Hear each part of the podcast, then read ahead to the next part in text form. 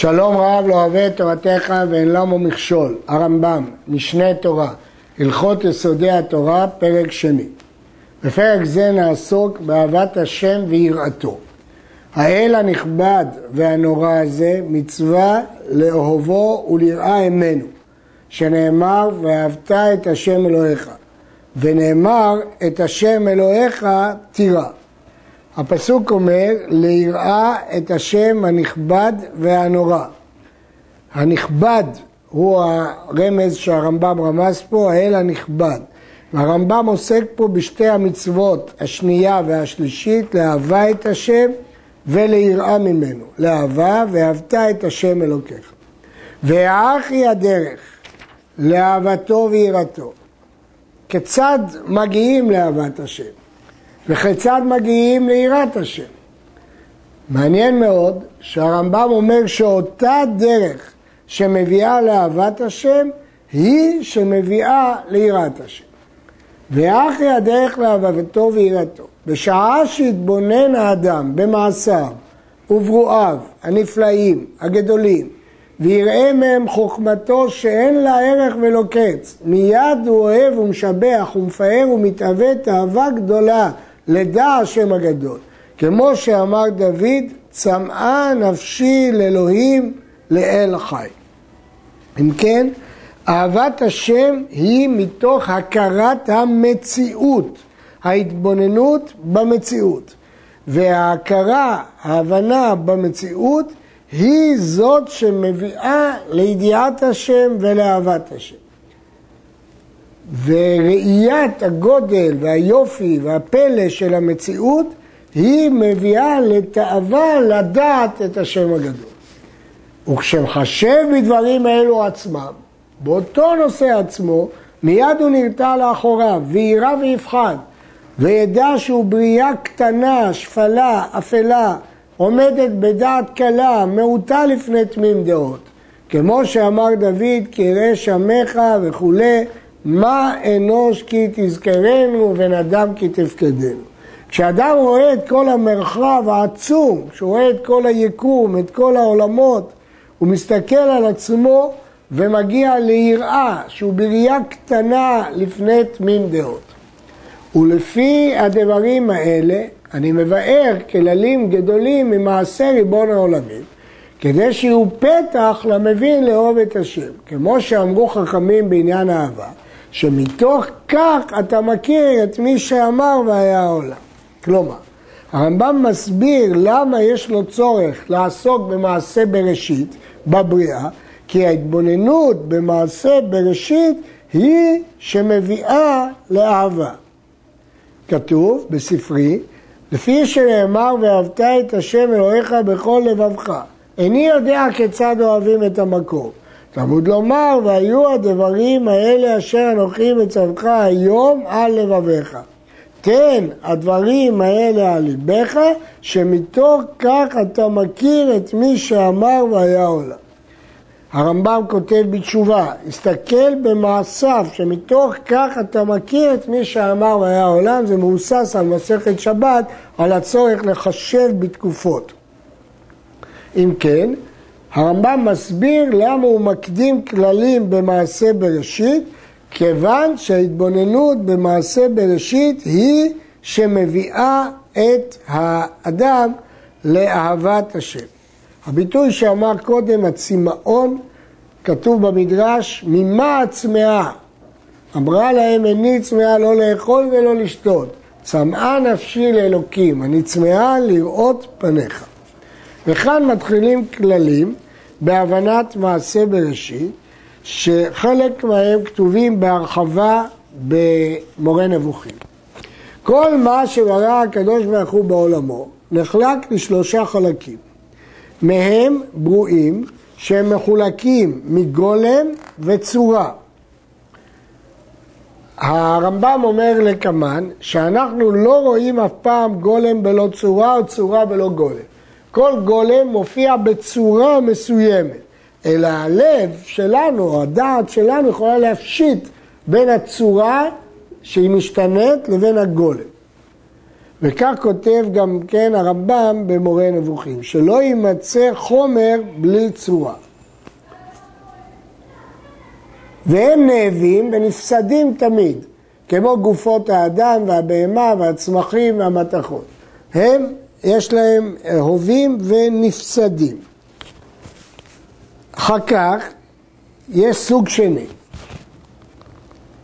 ומהם ברואים שהם מחוברים מגולם וצורה, אבל אינם משתנים מגוף לגוף ומצורה לצורה כמו הראשונים, אלא צורתם קבועה בגולמן לעולם, ואינם משתנים כמו אלו, והם הגלגלים והכוכבים שבהם, והם גולמם כשאר גלמים ולא צורתם כשאר צורות. החלוקה שהרמב"ם עושה בין גופות האדם, הבהמה, הצמחים והמתכות לבין הגלגלים והכוכבים, שקשה לנו בחושים לראות את השינויים שחלים בגלגלים ובכוכבים. הרמב"ם כתב לפי המדע שהיה בזמנו. בהתקדמות המדע התברר שמה שחשבו ליסודות יכולים להשתנות למרכיבים, לאטומים וכדומה, שהם יסודות משותפים גם לגרמי השמיים וגם לגרמי הארץ, אבל הרמב"ם כתב את העקרונות לפי הידע המדעי של זמנו. ומהם ברואים צורה בלא גולם כלל, והם המלאכים. שהמלאכים אינם גוף וגבייה, אלא צורות נפרדות זו מזו. השכל מעיד על אפשרות של צורה בלא גולם, כמו גולם בלי צורה. אבל החושים לא יכולים לזהות צורות כאלה, אלא מה שקיבלנו מהנביאים ומדברי חכמים. ומהו זה שהנביאים אומרים שראו המלאך אש ובעל כנפיים, כמו בפרק יחזקאל?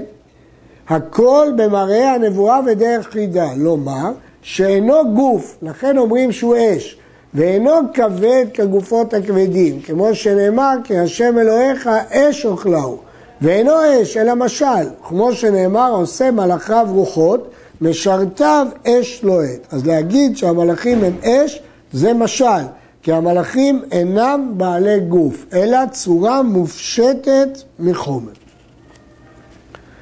ובמה ייפרדו הצורות זו מזו? והרי אינם גופים. הרמב"ם במורה נבוכים כותב, כל שאינו גוף אי אפשר למנות אותו, אז במה הוא נבדל? לפי שאינם שווים במציאתם, אלא כל אחד מהם למטה ממעלתו של חברו. ההבדל ביניהם היא בדרגה שלהם, והוא מצוי מכוחו זה למעלה מזה. והכל נמצאים מכוחו של הקדוש ברוך הוא וטובו. כלומר, הם לא קדמונים, אלא הם נבראים. השם ברא את הזכלים הנבדלים, לשון הרמב"ם במורה נבוכים. וזהו שרמז שלמה בחוכמתו ואמר כי גבוה מעל גבוה שומר וגבוהים עליהם. כל אחד יונק מצורה יותר גבוהה ממנו עד שכולם נבראים מהשם. זה שאמרנו למטה ממעלתו אינה מעלת מקום, כמו אדם שיושב למעלה בחברו, שזה בגוף, בגולם. אלא כמו שאומרים משני חכמים, שאחד גדול מחברו בחוכמה, שהוא למעלה ממעלתו של זה, כמו שאומרים בעילה שהיא למעלה מנעלול. מה שנוצר מסיבה הוא פחות מהסיבה עצמה, וזה נקרא, זה למעלה מזה. שינוי שמות המהלכים על שם מעלותם, ולפיכך נקראים חיות הקודש, והם למעלה מן הכל, ואופנים, כך נאמר בספר יחזקאל, ואראלים, בישעיהו, הן אראלים צעקו חוצה, מלאכי שלום, מר יבקיון, וחשמלים ביחזקאל, ומתוכה כהן החשמל. מהי חשמל? בגמרא חיות אש ממללות, עיתים חשות, עיתים ממללות. ושרפים בישעיהו, שרפים עומדים ממעלו, ומלאכים, וימצא המלאך השם, ואלוהים, כי שרית עם אלוהים ועם אנשים ותוכל, ובני האלוהים, ויהי היום ויבואו בני האלוהים להתייצב על השם, וכרובים בבראשית, וישכן מקדם לגן עדן את הכרובים, ואישים ביהושע, והנה איש עומד לנגדו, או בדניאל, וערב הנה איש אחד לבוש בדים. כל אלו העשרה שמות שנקראו בהם המלאכים על שם עשר מעלות שלהם, דרגות. ומעלה שאין למעלה ממנה אלא מעלת האל ברוך הוא היא מעלת הצורות שנקראת חיות. לפיכך נאמר בנבואה שהן תחת הכיסא. ומעלה עשירית, הכי נמוכה, היא מעלת הצורה שנקראת אישים. והם המלאכים שמדברים עם הנביאים ונראים להם במראה הנבואה. ולפיכך נקראו אישים, שמעלתם קרובה ממעלת האדם. כלומר, מה שנראה לנביא בדרגת הנבואה, זאת דרגת אישים. וכל הצורות האלו חיים ומכירים את הבורא ויודעים אותו דעה גדולה עד מאוד. כל צורה וצורה לפי מעלתה, לא כפי גודלו. אפילו מעלה הראשונה אינה יכולה להשיג אמיתת הבורא כמה שהיא, אלא דעתה קצרה מלהשיג. אבל משגת ויודעת יותר ממה שמשגת ויודעת צורה שלמטה ממנה. וכן כל מעלה ומעלה עד מעלה עשירית. ומעלה עשירית, גם היא יודעת הבורא דעה שאין כוח בני אדם המחוברים מגולם וצורה יכול להשיג ולדע כמותה. והכל, כל העשר דרגות של המלאכים אינם יודעים את הבורא כמו שהוא יודע את עצמו. כתוב בספרה, אף חיות הקודש הנושאות את כיסא הכבוד אינן רואות את הכבוד. כל הנמצאים, חוץ מן הבורא, מצורה הראשונה עד יתוש קטן שיהיה בטבור הארץ, הכל מכוח אמיתו נמצאו, ולפי שהוא יודע עצמו, הוא מכיר גודלו ותפארתו ואמיתו, הוא יודע הכל ואין דבר נעלם ממנו. כיוון שהשם יודע את עצמו והכל נוצר מכוח עצמו, לכן אין דבר נעלם ממנו. הקדוש ברוך הוא מכיר אמיתו ויודע אותה כמות שהיא, ואינו יודע בדעה שהיא חוץ ממנו, כמו שאנו יודעים. שאין אנו ודעתנו אחד, אבל הבורא הוא ודעתו וחייו אחד מכל צד ומכל פינה. שאלמלא היה חי בחיים ויודע בדעה, היו שם מלאות הרבה, הוא וחייו ודעתו, ואין הדבר כן. אלא אחד מכל צד ומכל פינה ובכל דרך ייחוד. כך כותב הרמב"ם בפירוש המשנה לאבות, שהשם יתעלה לא יודע בדעה ולא חי בחיות עד שהוא והמדע שניים כאדם וידיעתו, אלא הוא וידיעתו וחייו אחד, ועניינים אלו קשים להבנה. נמצא את האומר, הוא היודע והוא הידוע והוא הדעה עצמה הכל אחד.